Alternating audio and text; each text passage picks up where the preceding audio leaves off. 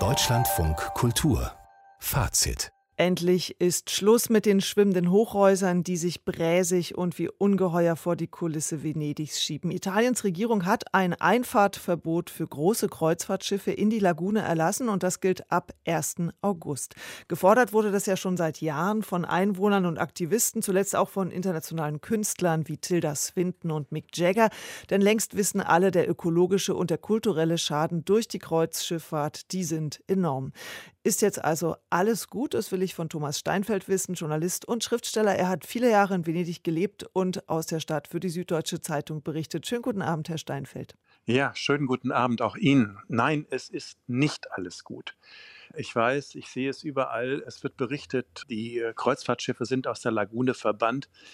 Aber das stimmt so nicht. Sie sind nur an einem einzigen Ort verbannt. Und das ist die Durchfahrt durch das historische Zentrum, also durch die Bacini und durch den Canale della Giudecca. Die Entscheidung der italienischen Regierung bezieht sich nur auf dieses Gebiet. Das hat sie zu einem nationalen Denkmal erklärt und nur auf Grundlage dieser Erklärung zum nationalen Denkmal kann sie solche Erlasse verfügen. Jetzt gab es ja vor kurzem eine Überlegung der UNESCO, Venedig auf die Negativliste für gefährdetes Welterbe zu setzen, unter anderem eben auch wegen der Kreuzfahrtschiffe. Und jetzt tagt die UNESCO gerade. War das also sozusagen so ein Schachzug, dem zuvorzukommen, dem man sagt, okay, wir verbieten es halt selber?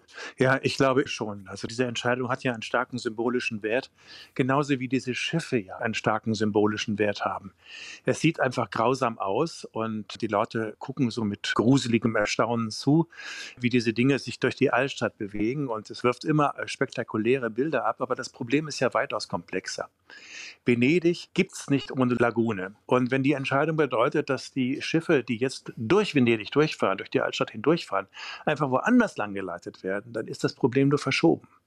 Ist denn aber zumindest erstmal die Gefahr, auf der roten Liste zu landen, damit vom Tisch? Ich glaube ja. Die werden das als Geste des Goodwill interpretieren. So funktioniert die UNESCO, dass man sich hier beugt und dass man sich hier auch symbolisch beugt. Aber was dann kommt, ist eine komplizierte Geschichte, die sich vermutlich über viele Jahre hinweg ziehen wird. Also seitdem ich zum ersten Mal nach Venedig kam mit der Absicht, mich dort niederzulassen, das ist ungefähr vor zehn Jahren gewesen, hat es solche Entscheidungen immer wieder gegeben und sie sind immer wieder zurückgenommen worden. Und das hängt natürlich damit zusammen, dass da massive ökonomische Interessen herrschen, die so leicht aus der Welt nicht zu bekommen sind. Sie sagten gerade, es hat ja immer wieder Versuche gegeben. Warum haben die denn letztendlich nicht zum Erfolg geführt? Man muss Venedig in einem größeren Zusammenhang betrachten und zwar nicht nur im Hinblick auf die Lagune, sondern eben auch im Hinblick auf die politischen Einheiten, die da existieren. Venedig ist eine Stadt, die sich weit auf die Terraferma erstreckt und da gibt es eine Population, die in hohem Maße abhängig ist vom wirtschaftlichen Erfolg der ganzen Region.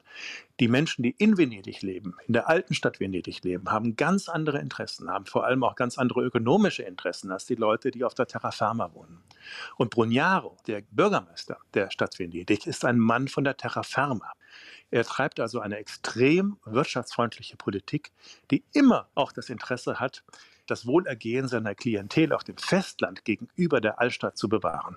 Jetzt weiß man doch aber, dass die Tagestouristen gar nicht so viel Geld bringen in die Stadt, weil sie ja meistens nicht übernachten, sondern gleich wieder verschwinden, meistens sogar nicht mal dort essen, also eigentlich gar nicht so ein Gewinn sind für die Stadt. Also was ist es denn dann, warum so festgehalten wird an den Kreuzfahrtschiffen? Die Kreuzfahrtschiffe sind ein Wirtschaftsfaktor. Der Hafen ist ein Wirtschaftsfaktor. Wenn dann tausend Schiffe im Jahr kommen, dann brauchen sie wirklich sehr große Anlagen. Sie brauchen Verkehrssysteme, sie brauchen die Betreuung, sie brauchen Catering, sie brauchen alles Mögliche, um diese Schiffe zu versorgen. Das macht wirklich was aus. Und ich bin nicht ganz sicher, was die Zahlen betrifft, aber ich glaube, so ungefähr stimmen sie.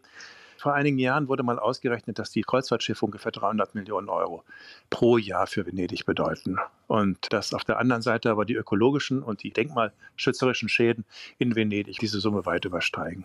Jetzt Erklären wir vielleicht noch mal ganz kurz, Sie haben ja gerade gesagt, das Problem verlagert sich dann einfach nur. Welche Schäden werden denn genau angerichtet? Das sind ja kulturelle und ökologische, zum Beispiel eben, dass die Fundamente durch den Wellengang beschädigt werden. Jetzt ist es so, dass es ja diese Schifffahrtsrinne gibt, die mitten durch Venedig durchgeht. Und diese Schifffahrtsrinne ist heute viel, viel tiefer, als sie im vergangenen Jahrhundert war, also im 19. Jahrhundert war. Und dadurch verändern sich ja die ganzen Wasserströme innerhalb der Lagune. Das gleiche gilt für die Kanäle, die für die Schiffe durch die Lagune selber gelegt worden sind, also außerhalb der Altstadt und dann zum Beispiel nach Margera führen. Im 19. Jahrhundert hatte die Lagune eine Wassertiefe von vielleicht maximal einem Meter. Jetzt gibt es da Kanäle, die bis zu 20 Meter tief sind. Das hat zur Folge, dass sehr viel mehr Wasser und sehr viel schneller Wasser abfließt, aber auch, dass sehr viel schneller Wasser und sehr viel mehr Wasser hineinfließt. Das hat dann zur Folge, zum Beispiel das Hochwasserwesen, was wir ja kennen, das hat aber auch zur Folge, dass ganze Teile der Lagune verlanden, weil eben viel mehr Wasser mitgeschwemmt wird und dann auch liegen bleibt. Und das sind Probleme, die man durch eine solche einfache Entscheidung wie die Verbannung der Schiffe aus der Innenstadt nicht lösen kann. Jetzt muss man vielleicht sogar noch präzisieren, es ist ja auch nicht so, dass die Kreuzfahrtschiffe aus der Innenstadt grundsätzlich verbannt werden, sondern nur die großen, also Schiffe mit 180 Metern Länge und 35 Metern Höhe. Wenn ich mir jetzt vorstelle, ein 30 Meter hohes Schiff ist ja auch nicht gerade klein. Also ist das Ganze tatsächlich dann eher so eine Mogelpackung? Ja, das kann man so nicht sagen. Also da herrschen schon beträchtliche Größenunterschiede. Also wenn so ein richtiges Kreuzfahrtschiff mit über 100.000 Bruttoregistertonnen durch Venedig fährt, dann ist das wie, ich weiß nicht, ob Sie sich erinnern können, an den Anfang des Films Star Wars, erste Szene, erster Teil. Also dieses Raumschiff, das hört überhaupt nicht mehr auf. Und der Himmel verdunkelt sich und ein Dröhnen äh, erfüllt das Universum und es ist kein Entkommen mehr.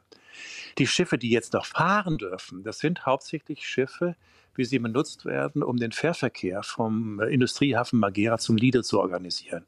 Da dürfen ja zum Beispiel Lastwagen fahren. Das ist also normal. Aber so ein Kreuzfahrtschiff ist bestimmt zehnmal so groß.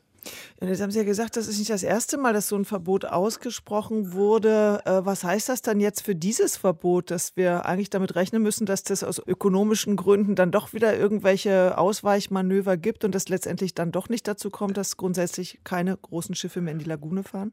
Also wenn die Regierung so etwas entscheidet, dann hat das schon was zu bedeuten. Also frühere Entscheidungen, die wurden dann zum Beispiel von irgendwelchen Verwaltungsgerichtshöfen gekippt. Und das hatte dann auch wieder nur aufschiebende Wirkungen. Dann kam wieder ein neues Dekret, dann kam ein neuer Verwaltungsbescheid. Aber nun liegt es bei der Regierung.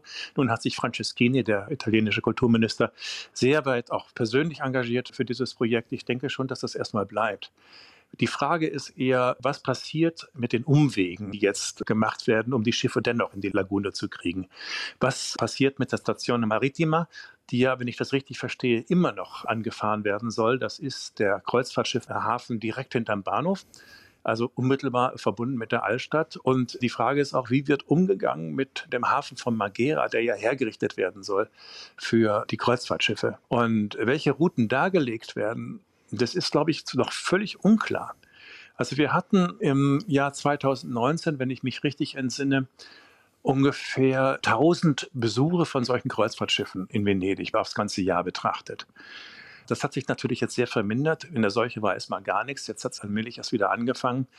Und man muss dann mal sehen, wie dann die Improvisationskraft wirkt, um andere Wege und andere Kanäle zu finden. Ich glaube schon, dass es die gibt und ich glaube auch schon, dass die genutzt werden werden. Das heißt, es ist eigentlich noch zu früh ist für Jubel über dieses Verbot. Es ist ganz bestimmt zu früh zum Jubeln. Und eine solche Entscheidung, wie überall kundgetan wird, die Kreuzfahrtschiffe seien verbannt, die gibt es nicht. Das ist vielleicht ein Propagandaeffekt, der äh, dann nach einer Zeit wieder vergeht. Dann freuen wir uns aber zumindest, dass vor San Marco in Zukunft keine Riesenschiffe sich mehr ab 1. August ins Bild schieben. Die Gefahr, dass jetzt ein solches Schiff kommt und in den Markusplatz fährt, die ist erstmal gebannt. Das sagt Thomas Steinfeld, lange Jahre Wahlvenezianer, dazu Journalist und Autor. Und dann hoffen wir mal, dass das Verbot der Kreuzfahrtschiffe in der Lagune von Venedig wirklich, wie angekündigt, am 1. August kommt. Herr Steinfeld, ganz herzlichen Dank für das Gespräch. Ja, danke auch.